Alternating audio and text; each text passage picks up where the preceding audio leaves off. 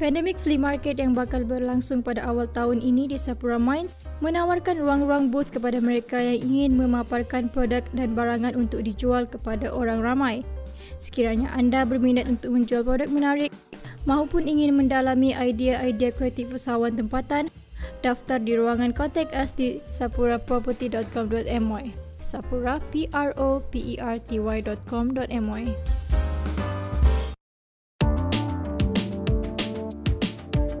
r o p e r t y.com.my Orang tengah layan podcast Amans, bahagian dari jaringan podcast di Amans ni. Apa khabar semua? Aku Mapis. Aku Yem. Hmm, okey lah Yem. Kita uh, mem- memang banyak benda nak cakap di podcast Amans seperti biasa. Tapi aku nak tanya kau, uh, how's your uh, kesihatan now? I, I assume is better than the previous uh, time we speak? Better, sangat better. And uh, I am back uh, reintegrated into society, Mm-hmm. meeting people, um, doing on off uh, offline meetings, Hmm. um, and uh, I'm back to running. yeah, Uh, that's good. Uh, I I could I before COVID, I nak make kita cerita sikit. Ah, Before COVID, I could do 5k uh, about 30 minutes to 35 minutes depending Okay. on aku malas ke rajin tadi. ah, Uh, after COVID, my running time was 40 close to 45 minutes, you know, for 5 kilometers. okay. So maknanya apa tahu? I used to clear 6 to 7 minutes per kilometer. Now I'm clearing 9 kilometers, 9 minutes per kilometer. Okay. And Memang ov- it's been a few overall days. performance performance issues lah in a way.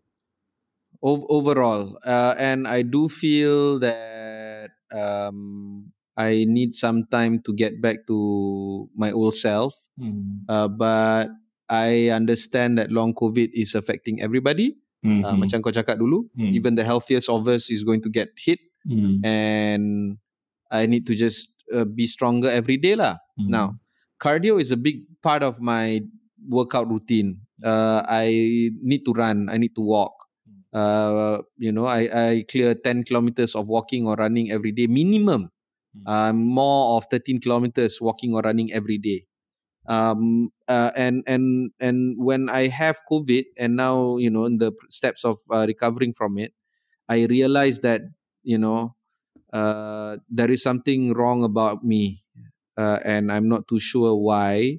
Tak tak, tak And sedap I'm tak sedap thinking- lagi lah tak tak tak back to your old self no Ah. not back to my old self dan banyak lagi apa perkembangan dan penambahan baik yang I- I harus mean- dilakukan I mean that's what COVID the only to you thing lah. it, it, it does right uh, so the only thing forward right now is for me lah at least to just keep on Slow- edit lah ha, slowly build back lah ah ah ah know, just slowly. build back so i think uh, you know there's nothing else to do but just to go, keep on going lah just keep on going I, I, Yeah. I, I, so I've, yes I've had a friend I've had a friend who got like category 2 but this was last year lah April uh, took her four months to actually get back to what she said her old self lah like like you know Oh, in yeah? terms of uh, took her four months to Four like, months, ah? uh, to you know to just like just got back Yeah. and and this is like the fittest of people you know always regularly Okay. doing uh, so you Okay. know and and this is fit people Yeah. you imagine like uh, tapi of course at that point in time no vaccination apa mungkin it uh, mungkin it works yeah but that's the thing right that's why because the one of the bigger reasons why um, KKM nak ban cigarette uh, to young Malaysians is because to ensure that Malaysians do not have NCDs yeah, yeah. the non-communicable diseases kat Malaysia is very high one of the highest in the world diabetes heart attack Mhm. stroke you know these kind Yeah. of things you know Yeah, so our diet is not that that good our Mm. lifestyle isn't that great you know and then of course with global temperatures rising it's really not comfortable doing exercise you know being Mm. outdoors it really is not comfortable when i was younger dekat australia ya Mm. allah aku bukan main-main bro serious bro Yalah. when i say this summer is hot. good weather good weather. Hotter than malaysia. Uh, yeah summer is super hot all right we're talking about 3 to 4 months every year. Panas. it's it's melting. Tak boleh buat apa bro. 45 degrees celsius kind of thing Ah. right?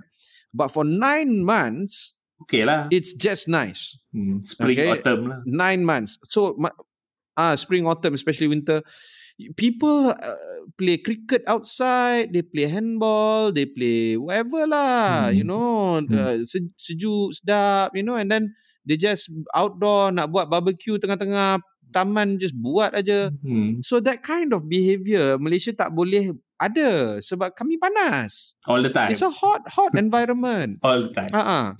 Yeah. Um so it's it's not that easy to be outdoors. So what I do know is this. Make time to be active. Put it in your calendar. Commit to it. Rain Mhm. or shine, do it. Hmm. Tak boleh kalau hujan sikit kan, ah, malah hari. Tak Ah, boleh. ah. Go on. Kalau go betul tiap-tiap hari you dah slot that particular calendar dalam you punya calendar tu, every morning 7 o'clock to 8 o'clock contohnya, you nak lari. And then do it. Commit to it. Yep, yep, yep. You know, or whatever, do weights, whatever, whatever lah. Just, Ah, just, just something active lah. sweat it out. Betul. Because macam kawan kau tu kalau betul 4 months, then okay lah, you know. For, if, it, if it means 4 months for me as well, then so be it lah. Because Hmm. or else, what am I going to do, right? Hmm. Takkan nak, nak Yalah. nangis tengah Ah, malam, tak boleh buat apa. apa kan. You can do. Kan? Might as well just do whatever I can lah, you, you know. Yep. Yeah. Definitely. Anyway. Uh, okay. Uh, on that note, take your vaccines. Uh, uh, another PSA seperti biasa. Uh, kita go to our first uh, segment. Apa berita terbesar minggu ni? Okay, berita terbesar minggu ni uh, sebenarnya we are taking some from uh, laporan dari Financial Times uh, di mana Len Blavatnik uh, agrees to uh, 4.3 billion USD recapitalization of design ataupun DAZN ataupun DAZN uh, and and for those who yang tak tahu uh, design ni is basically uh, the, the the the sport streaming uh, platform uh, kalau nak explain secara mudah is a Netflix for sports lah in a way. So bas- basically this re- recapitalization uh, will take this group uh, debt free uh, as it explores new markets new verticals dan sebagainya. Uh, and and and and we know for a fact that uh, design is a platform that is actually uh, loss making and and it's understandable sebab uh, when you're streaming services you're acquiring new content you're acquiring rights you have to put forth some amount of money first before you you know you can recoup ataupun dapat balik uh, through uh, subscriptions dan sebagainya. Uh, but you see this re- recapitalization in a way uh, you know uh, you can see the company is trying to target new revenue streams. And of course they're, they're doing other things uh, uh, including NFT non-fungible tokens. Uh, and and I think uh, this is a, a a big thing or rather something yang kita boleh uh, tengok as far as uh, sport streaming uh, content ataupun platform is concerned. Uh, yeah. 2019 aku temu ramah um, executive design. Design ni Hmm. it's the kalau ko- korang mungkin kalau kita cakap design korang mungkin tak tangkap tapi it's It actually the you've end. seen the ah uh, you've seen the logo the kotak Banyak Facebook E A Z N uh, ah Facebook video banyak. and and wh- what is it right because Malaysia ni mungkin tak reti sangat benda ni sebab kita ada Astro Super Sports Mhm. but internationally globally we've seen how uh, sports content is actually quite um, lucrative especially when it comes to big game uh, playouts macam uh, Super Bowl Hmm. macam EPL macam Australian Open Hmm. uh, so the demand is there uh, and people are going to pay a lot of money to watch this kind of um, uh, live streaming of uh, the sporting events as it happens and design that pivot towards uh, boxing right because to them uh, the audience for boxing um, they will pay good money to watch uh, you know Mm. heavyweights you know tumbuk each other out Mhm. and and I can understand why they might need to recapitalize their themselves because even when the market is big, even when the demand is huge, you might not necessarily be profitable to do this sports content. Hmm. Contoh terbaik adalah The Athletic. Hmm. Um, remember many I don't know years ago kan aku subscribe to The Hmm. Athletic Hmm. uh, dan aku pun bagi kau ada Ah, buy Free- one free one ke apa benda entah. uh, test pass lah ber- berbulan-bulan 6 bulan Ah, test 6 pass. bulan Ah. But then I realised that the content is a bit too much for me Hmm. sebab aku suka Chelsea dan aku every now and then nak je baca Chelsea punya berita kan. Tapi sampai tiap-tiap hari nak baca Chelsea punya berita aku pun tak mampu tak termampu tak mampu Ah. bro. sebab, sebab artikelnya panjang dia bukan macam Ah, pendek-pendek eh. Ah, very very long very You in know, depth hmm. And then like I mean I want to know more about my club but at the same time I mean I got a life as well. I got a kid, you know, I got a job, you know, I mean like you I other just wanna interest watch as well Yeah, man. You know, I want to learn more about Marvel ke whatever lah kan. Something Spider-Man cannot come home lah apa. Whatever lah. Uh, So, uh, what did I do? I terminated my subscription after one uh, year. Uh, So, if the behavior is the same elsewhere, people are gonna sign up for you know payment subscription after one year and then does not renew. Then you have built this big, massive infrastructure and you have paid so much uh, for the rights and content Yeah. for this, but you might not necessarily be having repeat customers after 24 months. which is not Uh, good. that's when you have this problem. Now, compared dengan Malaysia, that's why Astro Monopoly, there could be some good in Monopoly. I can't believe I'm saying this, but honestly, there could be some good coming out of a Monopoly. Ni kalau arwah cik, eh, cikgu aku, uh, Profesor uh, apa uh, Arif, Arif Zakallah dengar ni mengamuk dia. Sebab to him, he is the world's biggest capitalist supporter, yeah, by the way arwah. Um, and and to him, there could be no. I, I uh, uh, let's not misrepresent him. Okay, Yeah. he he presents more for capitalism ra- than than than monopoly. Hmm. But in Malaysia, you could see a monopoly doing really well when, for instance, Netflix, macam kita tahu, very pervasive around the world. Hmm. Tapi as we ha- when we had Kamarul, uh, the analyst uh, for media from CGS CIMB on this podcast many many many episodes ago, Hmm. dia bilang macam mana? F- 50,000 eh Hmm. uh, paid 50,000. subscribers in Netflix. Yeah. That's not much Less than when five you, when you look at the population less than 5% right so what does what do they do netflix partners up with astro why because astro ada big base entah berapa juta base dia Hmm. and then you look at disney plus hotstar dan sebagainya they partner with astro dekat negara-negara lain they might not have these kind of arrangements to a point where all these individual subscriptions particularly video subscriptions that provide streaming live on-site uh, sporting events might not have the critical mass to leverage on Hmm. and not only do they have to pay for all the other stuff macam uh, rights and all this they also have to pay for cost of customer acquisition Hmm. and when that drives up the bottom line your CAC your customer acquisition cost goes up uh, generally speaking you don't have much left to play with when it comes to recapitalizing your business so that's why design is going to have to recapitalize their business further. I don't know whether this is the end uh, survival. of design. Ah, but what I do know is this: this is not sustainable, and we've yet to hear a massive media business overhaul for design. So I'm not I'm not surprised if design goes out of business uh, in a few years to come. Oh, that's a sad, sad story to hear. But uh, tak tahu lah. If if they are going to NFT according to reports, uh, let's see. I don't know lah. NFT ni dia kadang-kadang ada ada orang kata profitable, ada orang kata you know it's just bullshit. You know. So we, we'll see. Uh, all the best to design. Uh, cle- clearly a big news.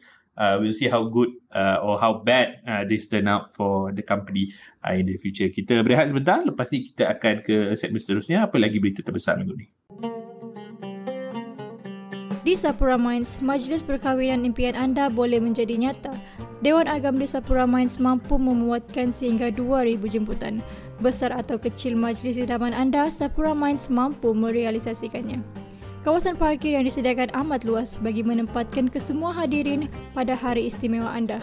Anda juga boleh memilih caterer pilihan bagi menepati cita rasa terkini. Untuk makluman lanjut, sila layari sapuraproperty.com.my sapura p r o p e r t y.com.my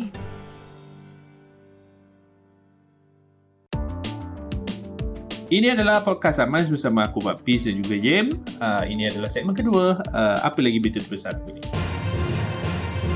Okey, berita kedua ni yang kita ambil ni uh, ag- agak heavy sebenarnya tapi uh, aku dengan Yem sentiasa uh, bercakap tentang China dan sebagainya, uh, Amerika Syarikat dan sebagainya. Latest uh, there's this uh, laporan di uh, Financial Times juga di mana EU uh, ke- Kesatuan uh, Eropah ataupun European Union uh, telah menduduh uh, China of power grab over smartphone technology licensing.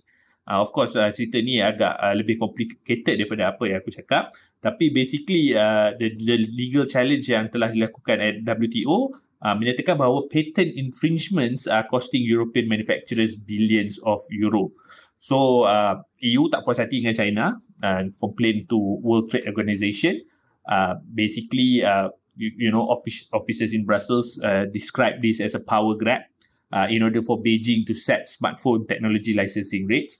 Uh, and and they are referring to businesses macam kita tahu Ericsson in Sweden, uh, Nokia in Finland, uh, in, even they even quote uh, Sharp of Japan have lost money uh, selepas China Supreme Court ban uh, all these companies uh, from protecting their patents by securing licensing deals in foreign courts. Uh, this is according to uh, the European uh, Commission lah. Tapi aku rasa uh, apa yang aku faham, you can correct me if I'm wrong. aku rasa they, they, they, whatever technology that they see out there, they can replicate, and and with no patent, uh, patent I would say protection means you can just copy anything and you can prevent them from entering China.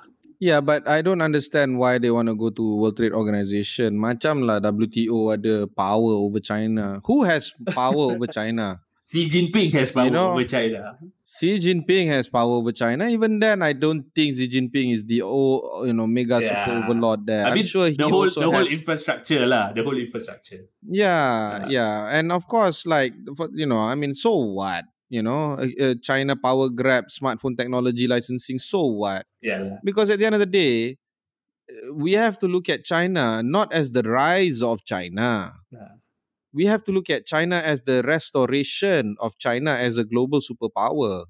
Hmm. Benda ni penting bro sebab Because kalau kau punya timeline they've been a global superpower at at one point they've been a global superpower no at many points over 5000 years they have been global superpower all right do you know China has been the world's biggest population populated country for the past 5000 years? For the past 5000 years. Yeah i mean fact ini lah. bukan benda fact, baru. fact, fact, yeah. china ah uh, uh, it's a fact. Ini semua fakta. Kita bukan buat-buat benda ni. Yeah. today dia ada 1.4 billion. Okay lah terbanyak dalam dunia.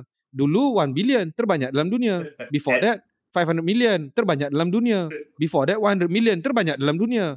So dari segi population pun they've always been the world's populous country at no point in time that any other country was having more population than them, maybe India.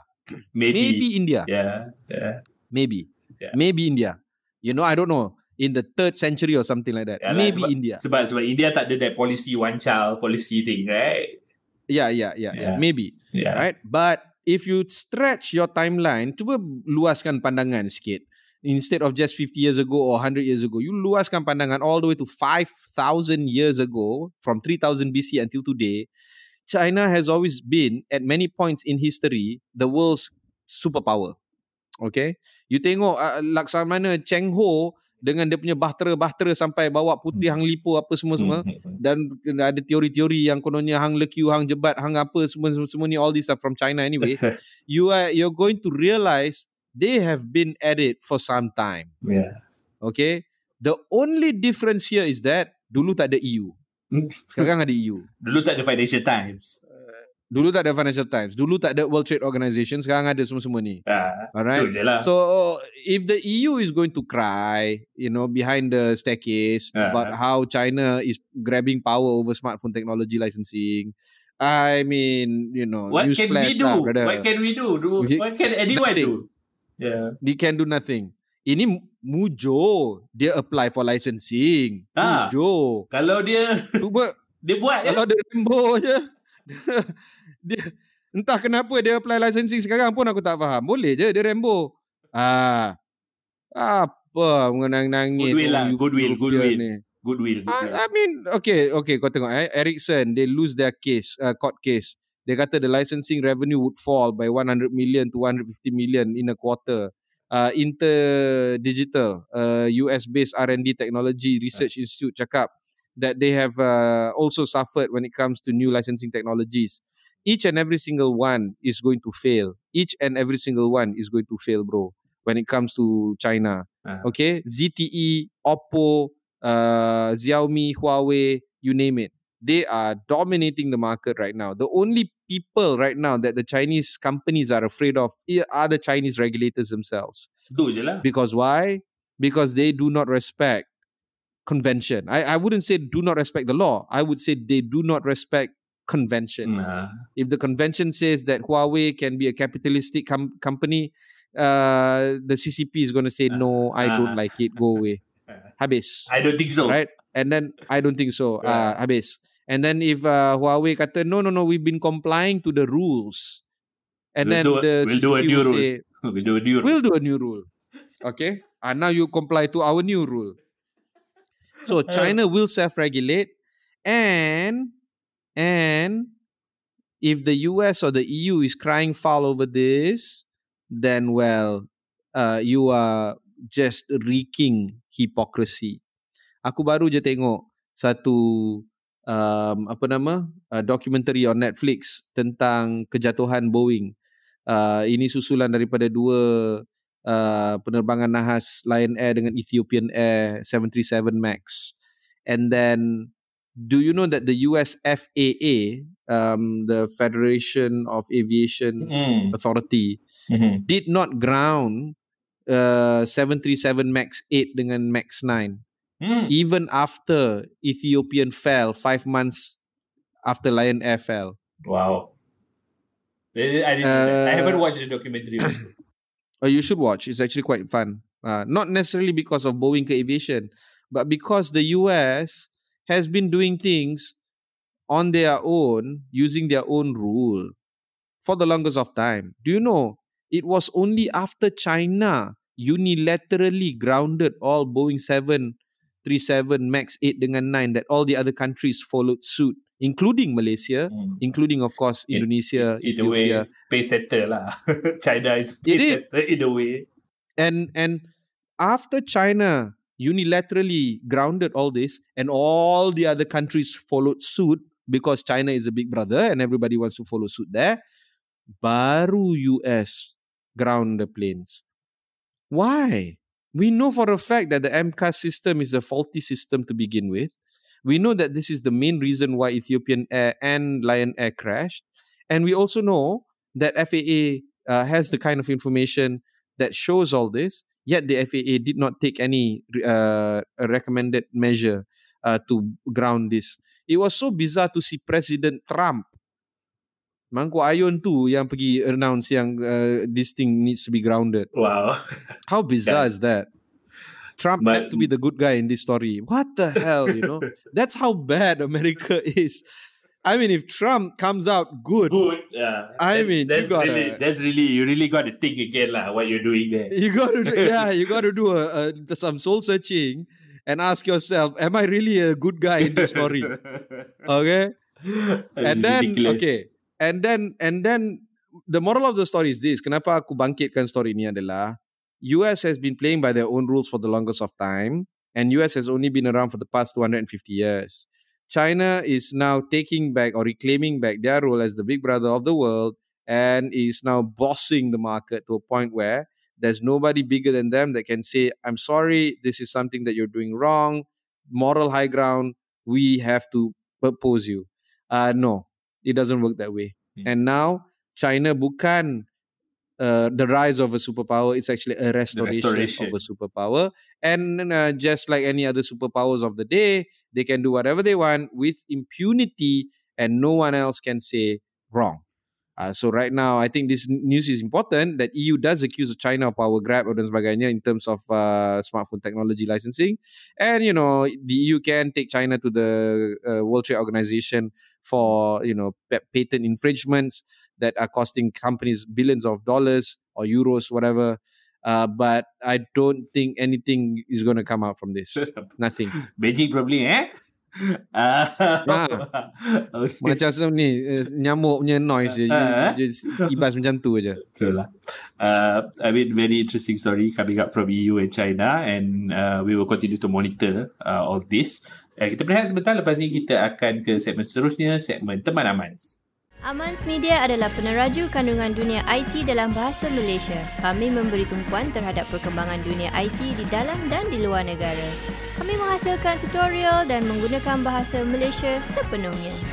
Layari amans.my, A-M-A-N-Z.my hari ini. Okey, kembali ke podcast Amans bersama aku uh, Mak Pis dan juga Yim. Uh, ini merupakan uh, segmen ketiga Teman Amans. Seperti biasa dalam segmen ni kita akan mendengar soalan daripada pendengar-pendengar yang dihantarkan ke amans.my. Uh, aku ulang sekali lagi. us at amaz.my. Uh, dan untuk kali ini kita dengarkan uh, soalan untuk uh, teman Amaz kali ini. Hai, saya Yusri dari Ampang. Hampir setiap minggu Mat Pis dan Yem mengkritik Meta dan Facebook. Kini terdapat satu hasil yang jelas apabila Meta tersungkur dari tangga 10 syarikat terbesar di dunia. Kini Meta terletak pada tangga ke-11. Adakah ini permulaan kepada kejatuhan Meta dari pasaran? Ah, tu dia Im. Aku rasa uh, cerita cakap pasal Meta ni aku dengan Im banyak-banyak cakap pasal Meta uh, slash Facebook dan slash sebagainya. Uh, aku I mean, aku rasa a few episodes ago, yeah, you were saying about the death of Facebook kan, or the, or the death of Meta. Uh, I mean, it's, it's, It's a trend, right? It's a trend, right? I mean, I mean the decline lah. The Dying decline. is dying is not a trend. Dying is a fact, and they're dead. Okay. Ah. This time, this time, twenty first, uh, twenty fifth Feb, eh? Ah, This time last year they were Ah. number two, number three. All right, they were breaching two trillion or something like that. Ah. Today they are five hundred sixty five billion. Uh, you know, in terms of of of uh, market share. tapi dia Um, I mean, I mean, it- even even uh, I mean, behind Tencent is a is a big deal lah. Going behind Tencent. I mean, not Yeah. nothing against Tencent, but you know, Tencent ada. I mean, they ada they ada dia punya limitations, but but for for Meta or Yeah, I Facebook to fall this far, yeah, it's, yeah, yeah, yeah. Exactly, exactly. Okay, so Yeah. let's do a quick uh, ranking. Eh, Hmm. uh, Apple first, biggest Of company course. on the planet, two point eight trillion. Number two, Microsoft, two point two trillion. Hmm. Number three, Aramco, 2 trillion, Saudi Aramco. Number four, Alphabet ataupun Google, 1.8. Number five, Amazon, 1.6 trillion The usual worth. Number six, biggest company in the world, 900 billion, Tesla. Berkshire Hathaway, 700 billion. Berkshire Hathaway owns most of the companies that I'm mentioning off right now.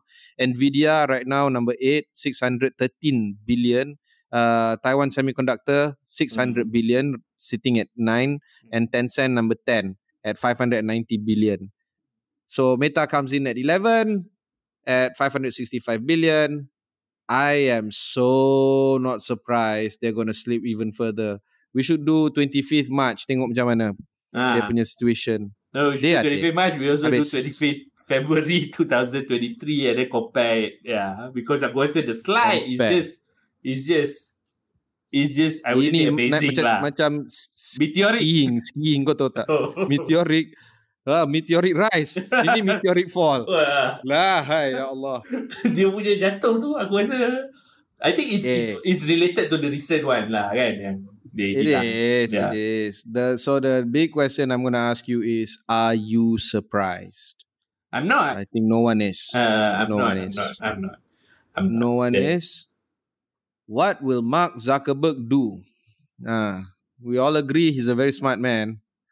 What will he do? I think he'll bank on this You know? metaverse thing lah, but but I I don't know to what extent. Lah, To what extent lah I mean, metaverse will be yeah. Facebook. Uh, I I doubt it's gonna be like like Facebook lah. I mean, probably uh, probably it's going to you cut if they only focused on no, if only cut- they focused on the thing that matters, you know, curbing fake news, Yeah lah. does not make en- enragement as part of their core engagement Ah. strategy. You know, I mean, they would be just fine.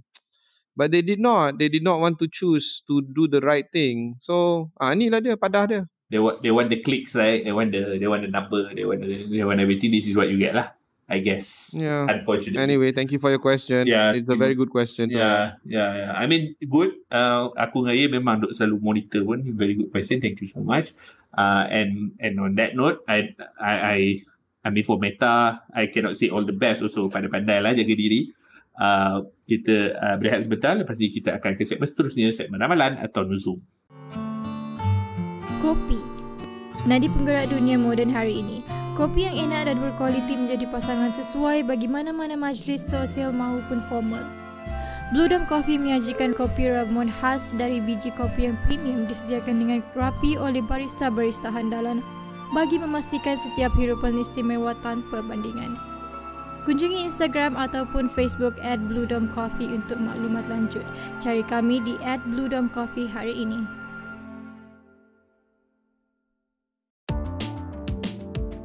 Okey, ini adalah podcast Amans bersama aku Mak Piz dan juga Yem. Ini segmen keempat, segmen ramalan atau nuzul. Okey, seperti biasa dalam segmen ni aku dan Yem akan bincangkan tentang uh, apa yang Yem ramalkan. Dan untuk sesi kali ni, Yem cuba cerita apa yang kau nak ramalkan, apa benda yang menjadi ramalan. So kita kalau tengok the trade war between US and China, they have hit on most areas in terms of cyber security, in terms of tech, in terms of uh, defense, and of course economy. Um, uh, they have a big problem when it comes to importing goods from China right now. All these other areas. Eh? Uh, to me, I think the next area of uh, attack will be on biotech. Uh, I think Yeah. biotech, of course, is going to Ah, be a big deal. Um, right I now, moving in, in, forward. in relation to health also lah kan? I mean, health. Yes, yes, yes. Of course, of course. And and by the way, it's not just uh, preventative medicine that we're talking about, much. I'm finding the next vaccine for COVID or whatever, uh, but also um, uh, beauty, um, uh, apa nama, cosmetic. Uh, you know how how South Korea is a big deal right now. Used to be Thailand, but now South Korea has taken over the market when it comes to cosmetic and the kind of technologies that surround this particular industry.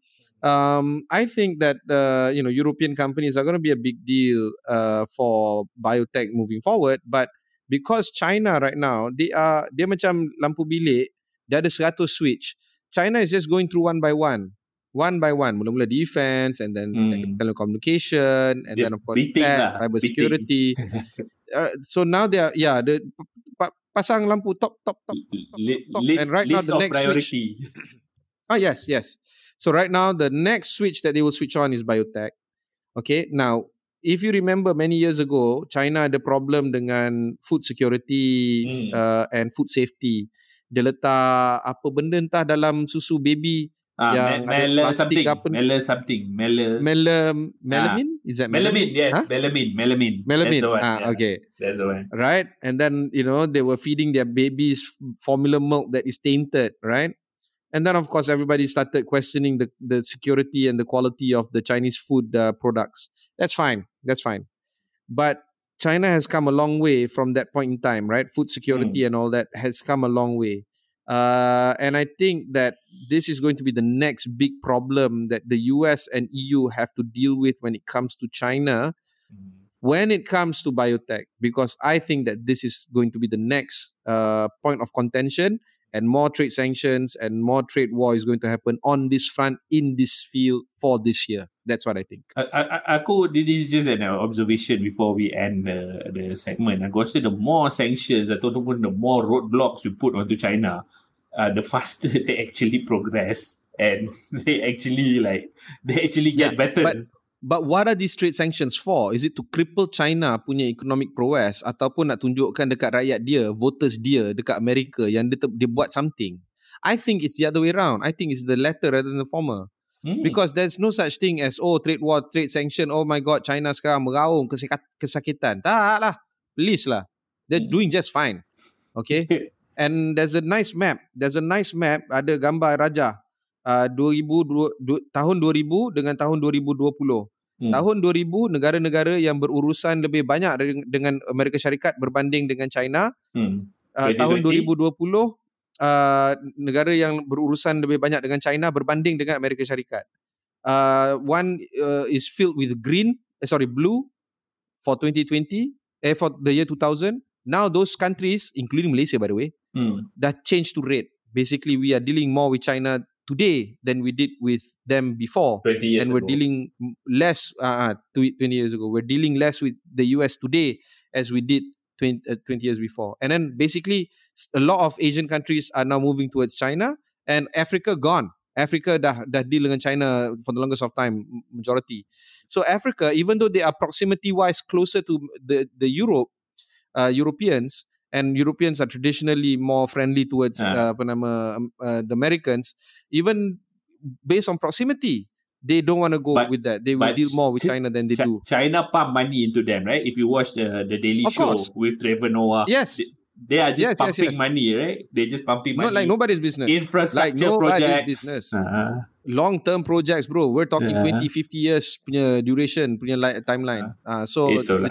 the rise of China is not there It Hmm. is again the restoration of China being a superpower so I'm sorry but uh, we are re- seeing the decline, the age of decline of America and the Europeans uh, right now. That's what we are at right now. Yeah, yeah. Uh, and yeah, and I think the ramalan will come to fruition sooner rather than later, or it already is uh, at some point. Uh, kita berehat sebentar, lepas ni kita akan ke segmen terakhir, segmen baik buruk. Amans Media adalah peneraju kandungan dunia IT dalam bahasa Malaysia. Kami memberi tumpuan terhadap perkembangan dunia IT di dalam dan di luar negara. Kami menghasilkan tutorial dan menggunakan bahasa Malaysia sepenuhnya. Layari amans.my, A-M-A-N-Z.my hari ini. Okey, kembali ke podcast Amans uh, bersama aku, Mak dan juga Yim. Uh, seperti biasa, ini adalah segmen terakhir, segmen baik buruk. Okey, aku dan James seperti biasa akan uh, sembang tentang apa yang uh, kami nampak baik dan buruk. Dan uh, aku mulakan dulu. Uh, baik is actually uh, this uh, laporan ataupun uh, kenyataan uh, daripada our health minister Khairi uh, uh, Jamaluddin. Uh, KJ, KJ kata border reopening most likely in uh, quarter 2 uh, 2022 uh, which is basically less than 4 months uh, away uh, from now. And of course, uh, dalam laporan ini beliau telah menyatakan bahawa PM dah kata uh, MOH please prepare the guidelines for border opening. Uh, but of course, uh, kita tahu uh, there's a, I, I wouldn't say there's a debate, but of course uh, the NRC ataupun uh, National Recovery Council uh, Chairman Tan Sri Muhyiddin Yassin, former PM telah kata buat the the proposal was was first of March. Uh, and first of March is just like literally next week. Uh, but um, but I think I think uh, what Kyrie is saying is that we need more time you- lah. Hmm. Do you Hmm. agree? Uh, border reopening. Um, border reopening, I agree, but I don't agree border reopening without quarantine. Itu itu is just my my my. Uh, I I I agree that that if if if you want if you want to come, please do come, but you have to quarantine lah. Unfortunately, uh, but aku Oh, yeah. aku tahu orang orang ramai leceh lah. But but but this is why I say it's important to do quarantine so that you won't freely ataupun suka-suka je datang, you know. Uh, you you take it more seriously. You do your test. You make sure you don't have COVID because you need to be in Malaysia from X time to X time. So aku rasa at this point in time, I'm I'm fine with borders reopening, tapi kena quarantine lah. At least that five to seven days quarantine. You have to do that. No no no two ways about it. But I think they're talking Yeah, about no I- quarantine.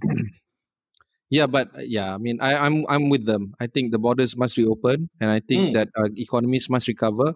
This is a question of livelihood, not just lives. Mm. And uh, we've seen how the numbers are. More than 250,000 of us are active Mhm. COVID patients right now as we speak. But the rate of death is low. Mm. Uh, that's why we need to get everybody vaccinated. I do believe that some restrictions need to be there and boosted. Pardon me. Uh, now the question is boosted kan? Hmm. And um, I think I think it's important lah. Kalau tak susah oh, nak nak nak nak Yeah. buat duit. Yeah, susah lah. bro. Hmm. Yalah. Kalau kau tak travel, macam mana nak buat At duit? all, at You all. know, lah. it, um, hospitality, hotels, Yeah. food and beverages, um, All this relies aviation, on, on, on retail. border reopening. lah. Yeah, man. Of course, of course. And we we we are still dependent on foreign money coming in. Not just I'm, talk, I'm not talking about foreign direct investment. I'm talking about tourist Hmm. money as well, Ya, ya lah. business money as well. Yalah, dia pemai Get the- belanja kat K- KLCC. That's the money Yeah, that, yeah, yeah, that yeah, we yeah. have lost So for get- X amount of time. Get get them the greens, man. We need to get the cash. Yeah. Yes. So But- yeah, yeah, it's a good thing. Bagus, baik. Hmm. Buruk macam mana pula eh? Buruk, entahlah. Aku tak ada buat. I mean politics, but then again, aku malas nak sembang politics. What about you? Uh, okay, buruk apa? aku aku buruk. Aku tak tahu korang-korang uh, sebenarnya benda ni agak viral tapi what happened was uh, this MACD manager uh, aku rasa di Negeri Sembilan lah.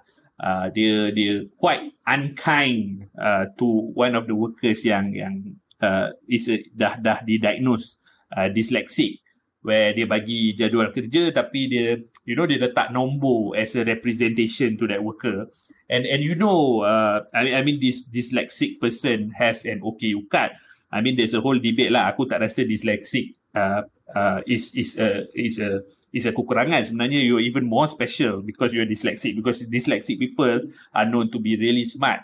Tapi at the end of the day uh, you know manager ataupun anyone at places of work yang tak nak accommodate orang yang yang you know have uh, different abilities compared to us aku rasa uh, that's something buruk lah and, and aku rasa benda ni Okay. Okay, this is a good uh, time for me to raise this topic as well. Sebab two Hmm. weeks ago masa aku COVID, aku uh, uh, seek treatment dekat, um, uh, not treatment, I went to uh, Tropicana Medical Center for my PCR test. Uh, dekat sana, there's a shop, um, uh, Tea Leaf, Tea Leaf. Um, they hire ASD workers, autism spectrum disorder. Hmm. dan um, service is slow uh, and uh, you know uh, the most important thing here is that they are uh, trying their best Hmm. and kudos to Tropicana to hire autism spectrum disorder Yeah. individuals there. Yeah. I mean, I couldn't, I couldn't sing praises more Yeah. than I'm doing now. So congrats to Tropicana, congrats to the management. Uh, order slowly. Make Ah. sure that they understand Yeah, your yeah. order. Uh, because autism people also need to earn. Yeah. They need to earn. Okay, Yeah, they need to be able to feed themselves, And and and, and, and, they jangan, can. and janganlah expect bila pergi this kind of center you expect the same with other Yeah, don't be an asshole. Ah, yeah. Don't be an asshole. Yeah. Okay, Yeah. I mean people have different abilities. Yeah. Just be thankful that you don't have ASD. yeah. Okay, Yeah. so yes, you know, uh, uh, while some uh, uh, uh, employers like you know McDonald's or whatever may be going through some trouble right now, but for Tea Leaf in Tropicana, congratulations for hiring ASD, and I do believe uh, that this must continue on. Remember, dekat Starbucks Berjaya dah lama dah hire Ah, people ah, with uh, deaf, hearing mute, impairment dan ah, sebagainya. deaf, mute, ah. Yeah, so do more, do, Do more. more, yeah, This is a good thing, and and a- us as consumers, fucking just be patient, okay? Because people have different abilities empathize, empathize je. You've got to. Empathy. You've got to. This is the way forward. We are Yeah. going to live together forever, and please, please just be mindful of everybody else's cap- capacity, capabilities, and abilities.